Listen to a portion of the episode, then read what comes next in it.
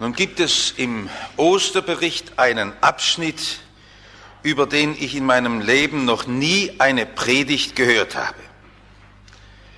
Und auch in den vielen Predigtsammlungen keine Predigt darüber finde. Und den wollte ich heute gern der Predigt zugrunde legen. Wenn Sie Ihre Bibeln aufschlagen, es sind zwei Abschnitte, der vorige, den nehme ich nur als Vorspann, Matthäus 27, Vers 62 bis 66 von der Bewachung des Grabes und nachher von der Bestechung der Grabeswächter.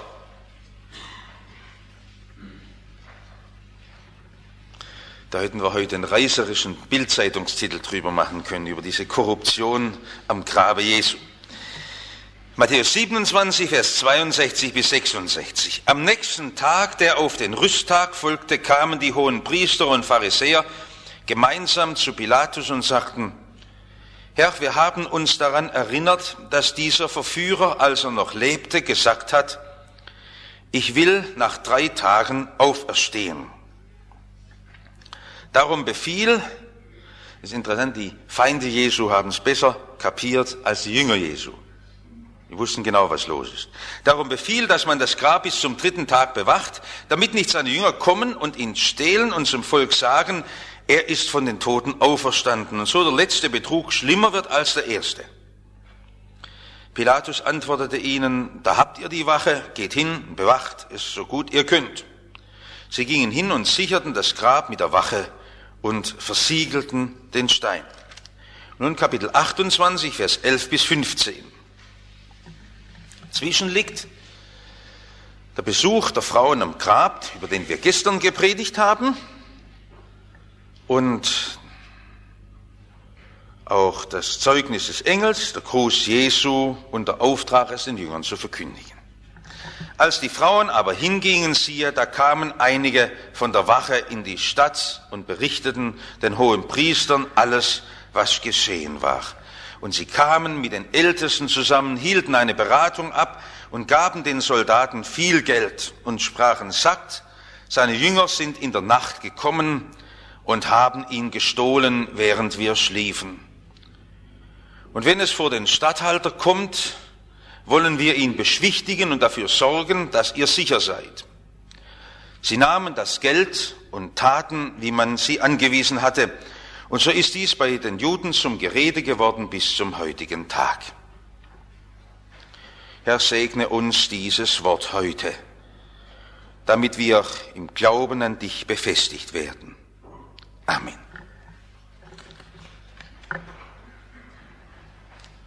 Die Frauen sind unterwegs zur Stadt, um erfüllt weiter zu erzählen, Jesus ist auferstanden und das dachten sie nicht dass bevor sie dort ankommen, schon andere Boden unterwegs sind, die wilde Gerüchte verbreiten und dagegen sprechen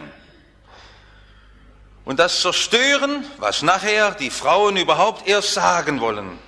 Aber das müssen wir ja wissen.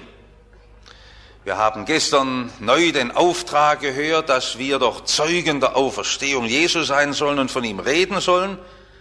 Und dann müssen Sie es ja wissen wenn Sie draußen den Menschen begegnen, dass das ein ganz schweres Geschäft ist, andere Menschen zum Glauben an Jesus, den Auferstandenen, zu führen. Und das sind nicht bloß irgendwelche Denkhindernisse oder Schwierigkeiten, die gar in den Zeugnissen des Evangeliums begründet wären. Das liegt auch nicht nur daran, dass es für den Menschen gar nicht möglich ist, das zu fassen, diese große Botschaft von der Auferstehung, sondern dass die ganze Macht der Hölle dies verhindern will, dass Menschen zum Glauben an Jesus, den Auferstandenen, kommen. Ich dachte, ich muss Ihnen jetzt zuerst einmal erzählen eine Geschichte, die mich ungeheuer tief bewegt hat, wie ich Vikar war und eines Abends bei einem Hausbesuch in Württemberg zu einer Familie kam. Die Frau war sehr traurig und niedergeschlagen.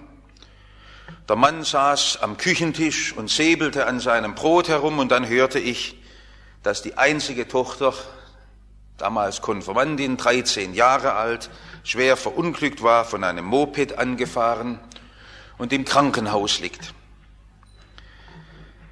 Diese Geschichte hat mich damals ungemein bewegt, weil ich ein oder zweimal täglich bei diesen geplagten Eltern war, denn die Tochter hat die Augen nicht aufgemacht und lag Wochen in der Bewusstlosigkeit. Und für mich als einen jungen Stürmer im pfarramtlichen Dienst war es das Gebet, dass es doch Jesus schenkt, dass ich diese ablehnenden, ungläubigen Eltern zum Glauben an Jesus, den Auferstandenen, führen kann. Auch wenn ich sie in meinen Gesprächen darauf vorbereitete, wie auch die Ärzte sagten, dass keine Hoffnung bestünde, dass dieses Mädchen wieder die Augen aufmacht. Und dann ist es geschehen. In den Adventstagen, dass dieses Mädchen die Augen aufgemacht hat und als ich im Frühjahr dann von diesem Ort wegzog, hat dieses Mädchen die Schule wieder besucht. Ich habe damals noch einen der letzten Besuche im Krankenhaus gemacht und dann lag der Vater mit einer schweren Magenblutung im Krankenhaus. Die Ärzte wussten nicht, ob sie die Magenblutung noch einmal stoppen können. Und ich sagte diesem Mann, Sie haben doch so viel erlebt. Ich sehe noch, wie Sie damals in der Kirche im Abendgottesdienst gegenüber auf der Empore saßen. Sie haben das alles gehört. Können Sie nicht glauben? Und er sagte, ich kann das nicht glauben, obwohl ich weiß, dass etwas Außergewöhnliches mit meiner Tochter geschehen ist. Und darüber sind nun 20 Jahre ins Land gegangen. Und da kommt es plötzlich dazu, dass durch eine Spur dieser Mann von mir erfährt und mich wieder hier in der Stitzenburgstraße aufsucht. Ich sagte, leben Sie überhaupt noch? Ist denn diese Magenblutung bei Ihnen überhaupt gestoppt worden? War denn das möglich? Und er erzählt, erfüllt von seinem Leben, auch von einer gläubigen Mutter, die er hat, die in einem christlichen Altersheim lebt. Sagen Sie kommen nicht zum Glauben? Nein, ich kann das nicht. Aber meine Tochter, das ist erstaunlich, die hat geheiratet, obwohl Teile ihres Gehirns beschädigt sind, die hat ein gesundes Kind geboren. Und wir reden über den Glauben und erreiche nichts. Acht Tage später ruft es wieder ganz aufgeregt an. Der Mann steht wieder da und sagt, ich muss Ihnen erzählen, was geschehen ist. Meine Tochter geht mit ihrem Kind spazieren und da löst sich ein parkendes Auto und rollt auf sie, ein BMW, und drückt sie an die Wand. Und als man das Auto wegschiebt, findet man an meiner Tochter nicht eine Hautverletzung und das Kind ist unversehrt. Wir haben doch unwahrscheinliches Glück. Ich bin so betroffen, dass ich nicht weiterreden kann. Ich habe diesem Mann gesagt, ich kann sie nicht mehr treffen wenn ihr Herz so hart verstockt ist über dem Reden Jesu, was soll mit ihnen noch geschehen können? Er ging hinaus und sagte, es ist wirklich merkwürdig, was ich Glück habe. Aber er sprach von vielem, das in seinem Leben nicht erfüllt sei. Ich habe selten so mächtig das Wirken Jesu erfahren. Und so mag es auch Ihnen gehen in vielen Ereignissen ihres Lebens und in Gesprächen mit anderen Menschen und sie erfahren da. Da wird das Zeugnis des Auferstandenen verhindert und unmöglich gemacht. Darum möchte ich heute sehr gründlich mit Ihnen darüber reden, was da eigentlich geschieht. Das, was wir verkündigen von Jesus, geschieht im Zwielicht, im Widerspruch. Das Nein wird genauso laut. Zuerst möchte ich sagen, wir müssen genau wissen, ob Jesus auferstanden ist. Das tut uns gut, dass wir hier einmal sehen, wie die hohen Priester und die Pharisäer in einer Unruhe waren über der Auferstehung Jesu.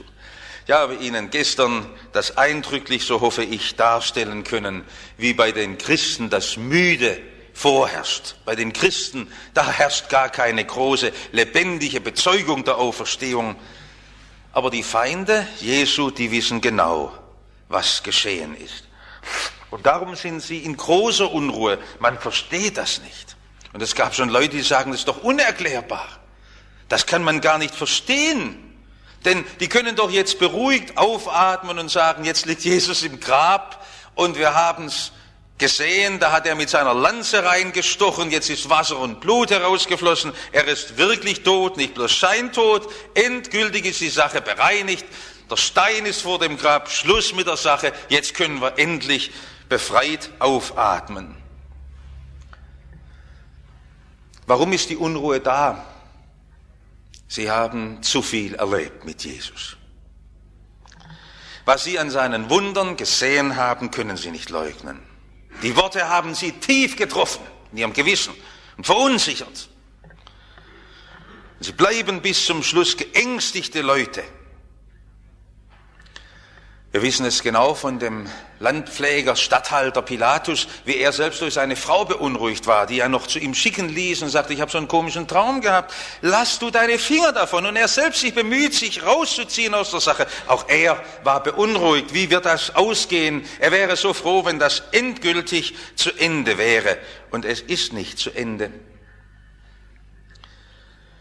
Ich muss Ihnen an dieser Stelle eine wichtige Beobachtung sagen, die für Sie bedeutsam ist, wenn Sie mit Leugnern der Auferstehung Jesu zusammen sind. Heute ist ja unter vielen Christen es verbreitet, dass sie sagen, es sei gar nicht wichtig, ob Jesus leibhaftig auferstanden sei. Sie hoffen damit, den Fragen aus dem Weg zu gehen und sie sagen, Hauptsache ist, dass die Sache Jesu weitergeht ich war sehr dankbar, wie jetzt bei der Beerdigung von unserem Altlandesbischof Haug in dem Lebenslauf, den er selbst verfasst hat. Er gesagt hat, dass es zum großen Schaden unserer württembergischen Kirche gedient habe dass die existenziale Interpretation des Evangeliums, ein schwieriges Wort, das heißt, dass man die Bibel nur noch auslegen will auf das, was es mir bedeutet und die Tatsachenfrage einfach ausklammert, der Schaden der Kirche gewesen sei und die lebendige Gemeindearbeit und das Wachsen der Gemeinde, den Bau der Gemeinde zerstört habe. Das ist richtig.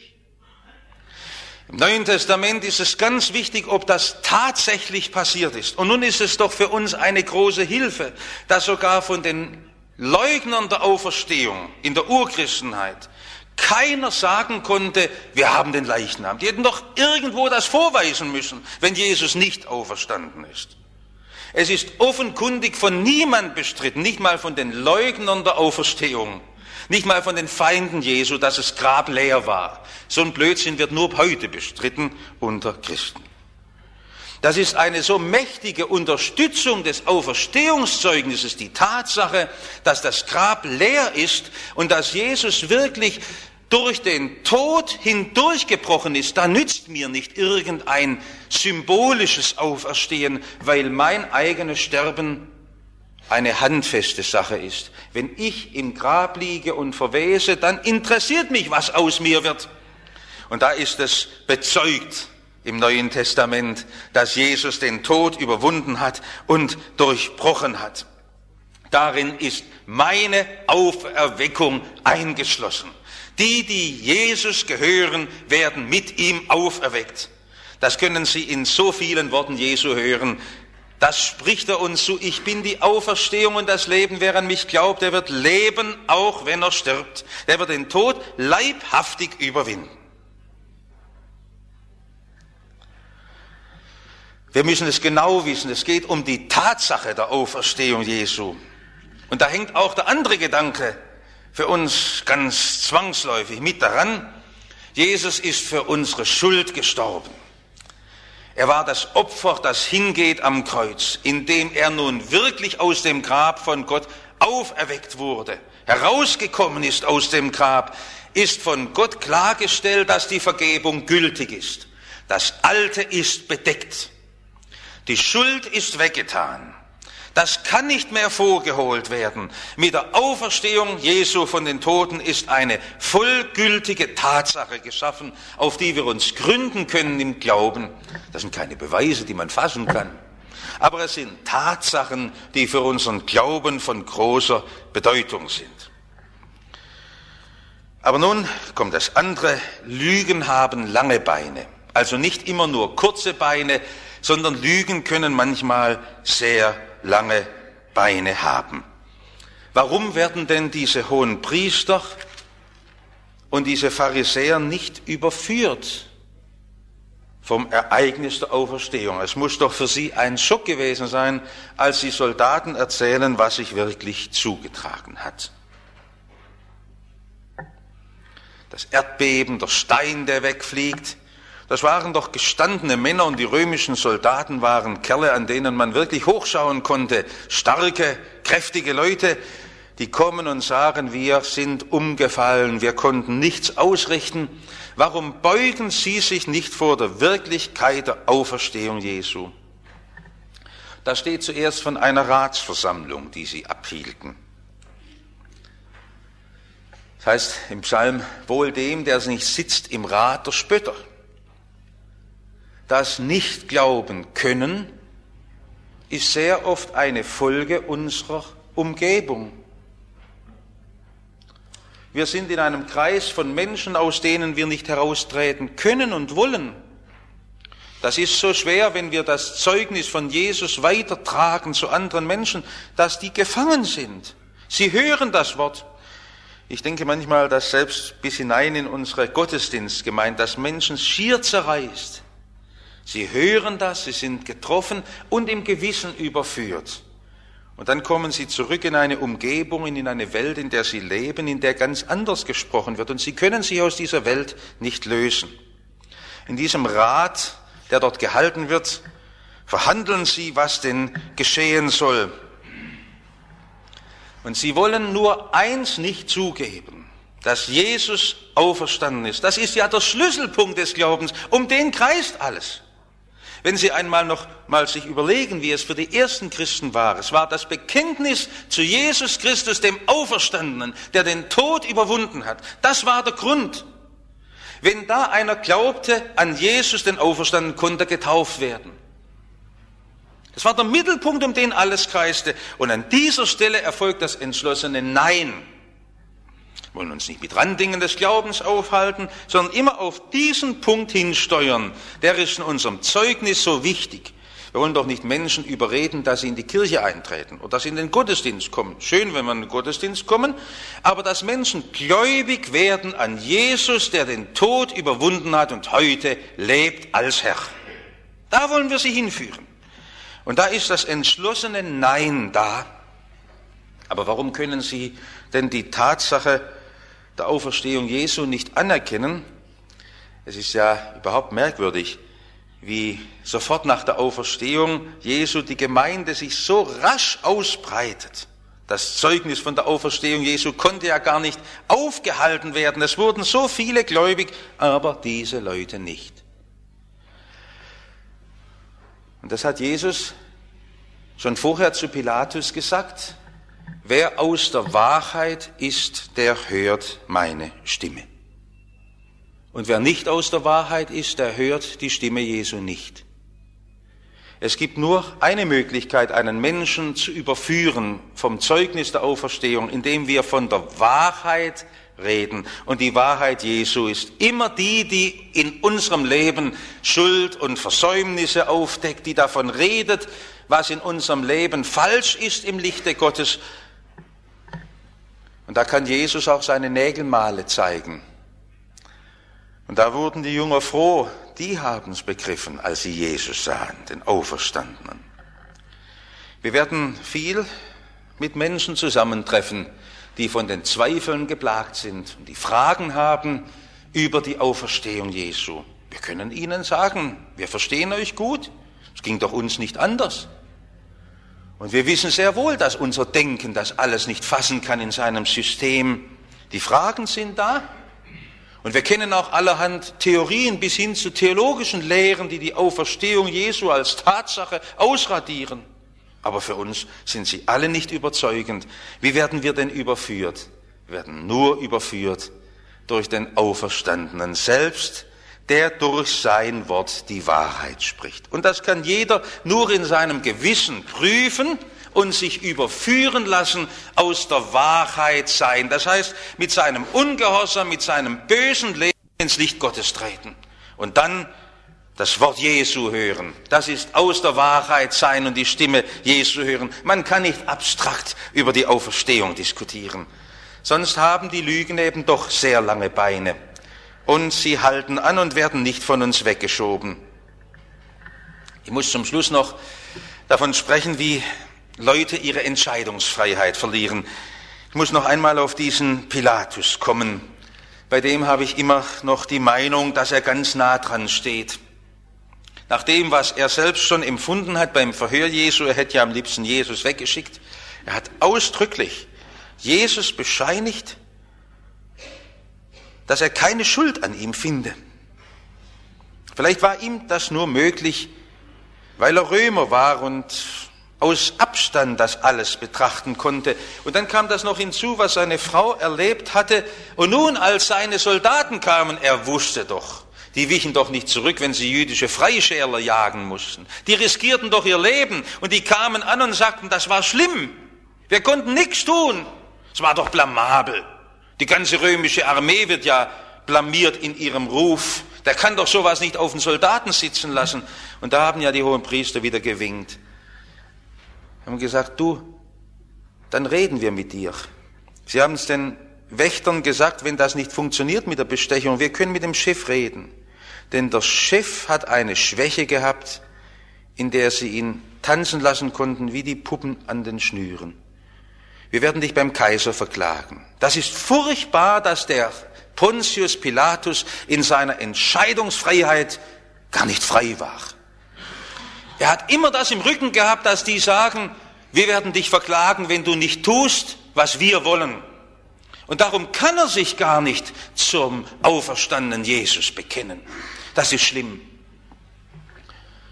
Dass oft das Zeugnis zu Jesus, dem Auferstandenen, gar nicht mehr möglich ist, weil Menschen gefangen sind.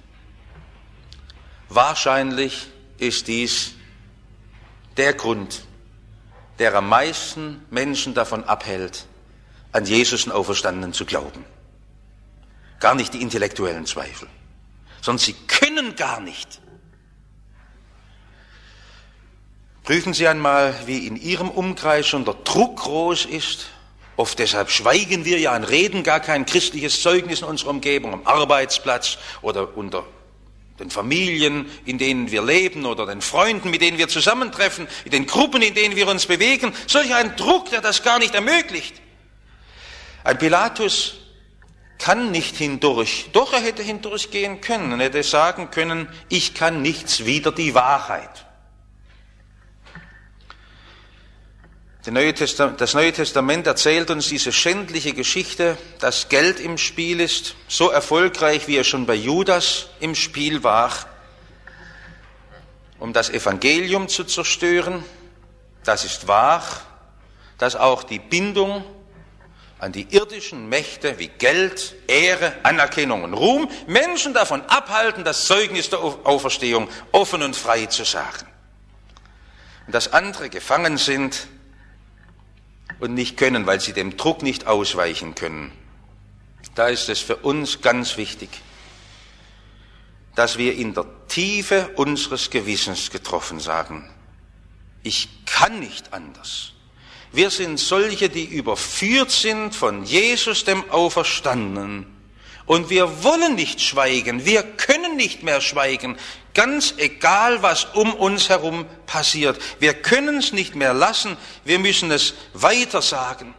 Und jetzt darf ich Sie einfach zum Schluss bitten, dass Sie in ihrem Glauben wieder diese eindeutige Ausrichtung haben von dem auferstandenen Jesus her, dass ihr Leben von ihm und dem Auferstandenen geprägt ist, in seinem Lichte steht und all ihr Tun von dort her erneuert ist. Denn sonst sind sie behindert und können gar nicht reden.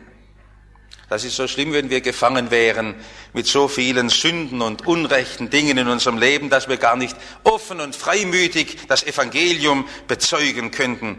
So wie diese Wächter mit dem Geld bestochen sind, sondern dass wir frei sind von diesen Dingen und sagen, ich will das sagen, was ich in meinem Leben entdeckt habe und was ich weiß, Jesus lebt, er ist auferstanden und ich werde mit ihm auferstehen. Das hat für uns als wichtigste Konsequenz, dass wir unsere Entscheidungsfreiheit wiedergewinnen. Ich darf Sie einfach bitten, bringen Sie Ihr Leben mit Jesus ganz in Ordnung. Dass nicht ein Stück Ihres Lebens ist, wo Sie nicht von Jesus freimütig bezeugen können. Sagen, er lebt, er hat mein Leben neu gemacht. Alle Bereiche meines Lebens sind durch ihn bestimmt und durch ihn geprägt.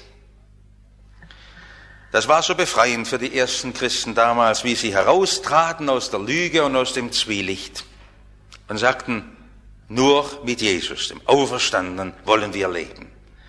Und so hoffe ich, dass dieses Zeugnis gerade von dem Betrug und der Korruption nicht bloß eine Geschichte ist, die wir ehrwürdig bedenken, sondern die bei uns jetzt ganz klare Konsequenzen wirkt. Bei uns darf es nicht ein Stück mehr Zwielicht geben. Bei uns darf es nur Eindeutigkeit geben. Ganze Eindeutigkeit. Nur das soll in unserem Leben noch zu finden sein, was mit Jesus, dem Auferstandenen, gelebt ist und was er wirkt. Amen.